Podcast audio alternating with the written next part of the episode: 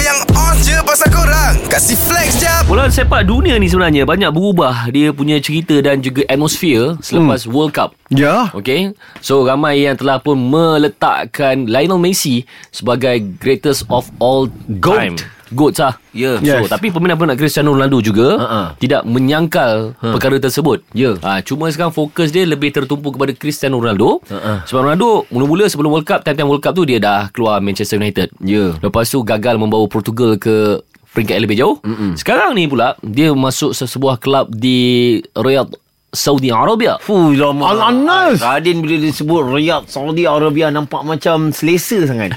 Orang rumah kita ke? Ha?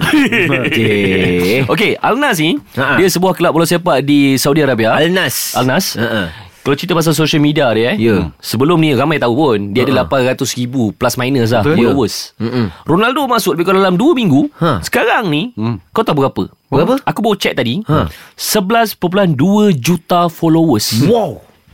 Dahsyat punya. Ha. Ni semua Ronaldo punya fan dah ni. Efek dia lah Efek dia lah. Ha-ha. Papa ah.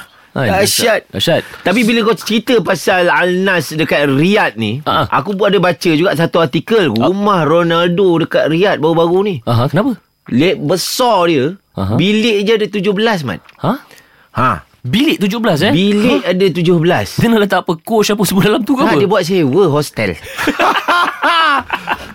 Sebab tu Kalau Lionel Messi Dapat GOAT kan Greatest of all time Cristiano dapat cow Cristiano only win Fuh, lama dia main good dengan kau. Ha.